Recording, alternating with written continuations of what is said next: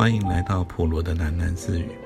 不论你在何处听到这个节目，都可以到 First Story 这个平台上面找到我的频道，并留言回馈。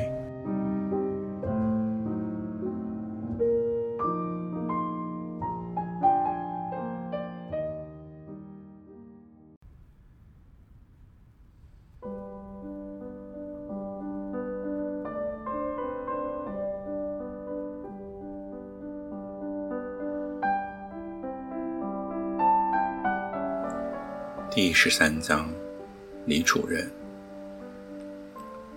请王启尧出场剪彩的请柬，正是王启尧离开蒋家那天送到的。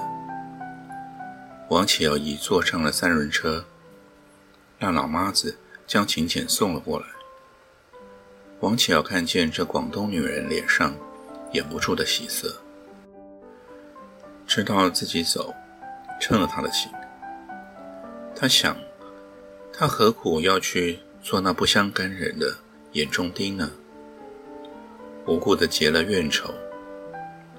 蒋家母女都没有出来送他，一个借故去大学注册，一个借故头痛。这是王启尧的走，带了一点落荒而逃的意思。王启尧穿了一件短袖月牙白绸旗袍，一把折扇。挡着初秋，还有一些暑意的阳光。蝉一声叠着一声叫着，路上的树荫倒是秋色。他心里茫茫然的，手里琴键也没有兴致去拆。他没有告诉程先生发生的事情，这事很不好开口。他还是有点负气的，故意要使自己。处境凄惨，这才解恨似的。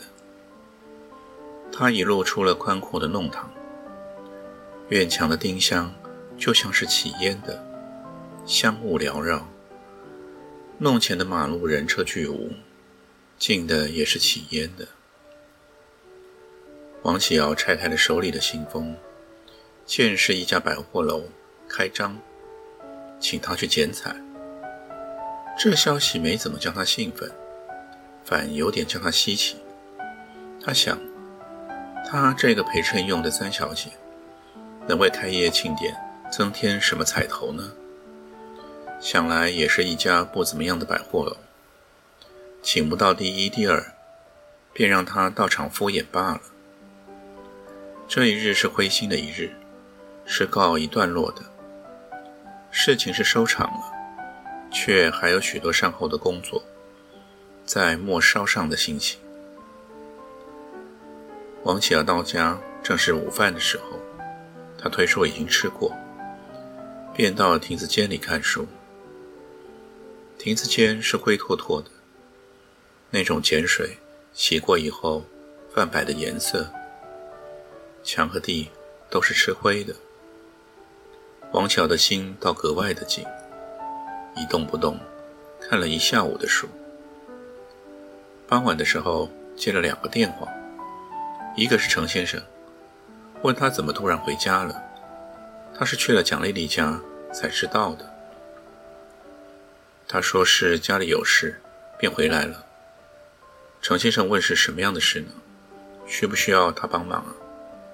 他笑道：“也不是什么大事，不过正是个借口罢了。”程先生松口气似的，停了一会儿，却又问：“是不是因为他那日说的话不合适，才突然决定呢？”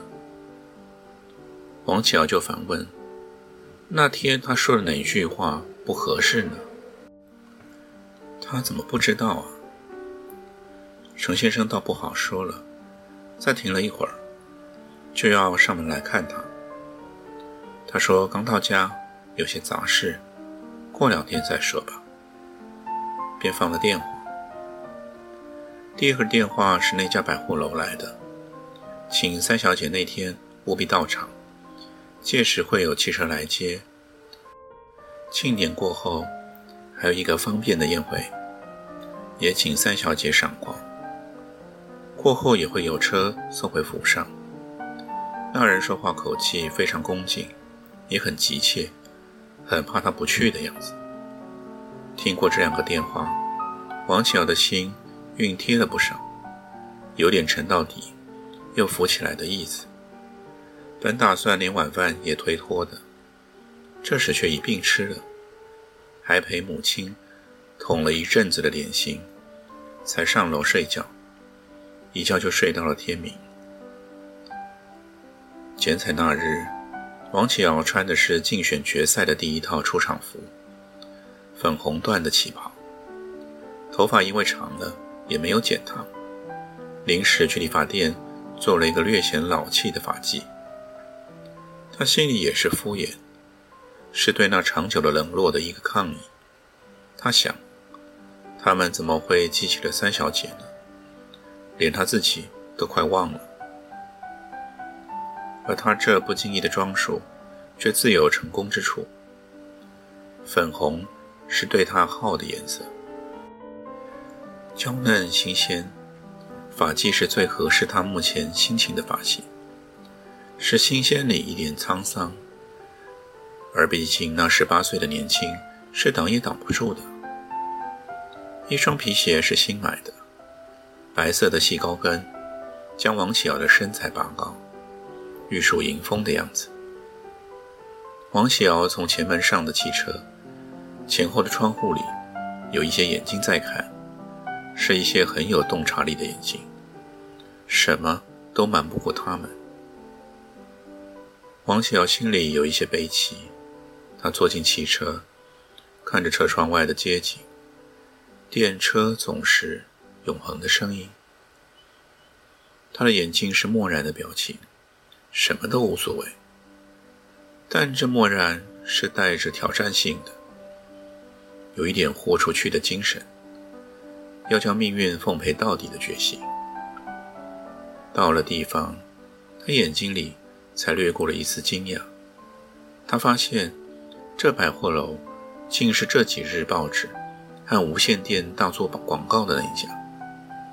庆典的声势也很大，几十个花篮排在了门前。他这时有点后悔来的草率了，可他很快镇定下来，还有些好笑自己的激动。再大的辉煌，也还不是兜个圈子再回到原地呢。这时的王启尧是很透彻的，不过，这透彻不是说他放弃努力，刚好相反，是认清形势，知己知彼，是做努力的准备。他从粉盒里检查了一下仪容，然后下了汽车。参加庆典的有许多要人，有一些是面熟的，显然在报上见过照片。只是时事与政治，同王启尧又隔得太远，都是纸上文章，还是天外文章呢？所以，也是木然。剪彩仪式，总是一大串的讲话，王启尧只尽力着，等待轮到他的那一把剪刀。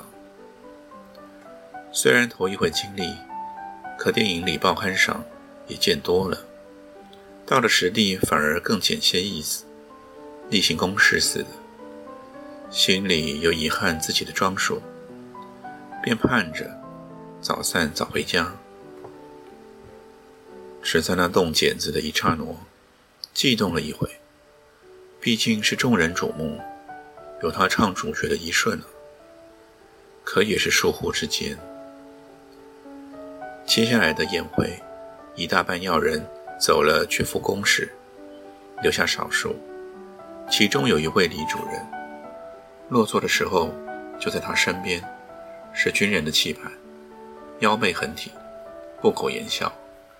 周围人也都有趋奉之色，有些陪小心的，气氛总有几分紧张。倒是王启尧没什么顾忌，出言天真，稍稍活跃了空气。他以为李主任。是此间百货楼的经理之类，便问他化妆品牌子的问题。见他脸上浮出了微笑，才知道自己弄错了，手又收不回，只得低下头去吃菜。忘了他羞红脸的样子，李主任又一次浮起了微笑。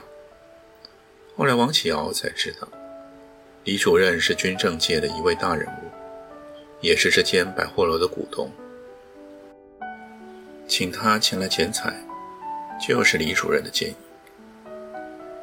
李主任是在上海小姐的决赛上认识王启尧的，他本来是为二小姐来捧场，结果手里的花。却投在了王启尧的篮子里。王启尧唤起他的不是暧昧的心情，而是怜惜之意。四十岁的男人是有怜惜心的，这怜惜心啊，其实是对着自己来，在折射出去的。四十岁的人啊，哪个是心上无痕呢？单单是时间，就是左一道右一道的刻画。更何况是这个动荡的时日。李主任这样的风云生涯，外人指着李主任身居高位，却不知高处不胜寒呢。各种矛盾的焦点都在他身上，层层叠叠。最外一层有国与国间，里一层是党与党间，再一层派系与派系。心子里的，还有个人与个人的。他的一举手，一投足，都是牵一发动千钧呢。外人只知道李主任重要，却不知道，就是这重要，把他变成了个活靶子，人人瞄准了。李主任是在舞台上做人，是政治的舞台，反复无常，明的暗的。台上的、台下的，都要反。李主任是个正直的机器，上紧的发条，每时每刻都不能松的。只有和女人在一起的时候，他才想起自己也是皮肉做的人呢。女人是一点政治都没有，即便是勾心斗角，也是游戏式的，带着孩童气。是人生的娱乐。女人的轨迹，全是从爱出发，越是挚爱，越是诡计多端呢。那爱又都是恒爱，永远不变。女人还是那么不重要，给人轻松的心情，与生死浮沉无关，是人生的风景。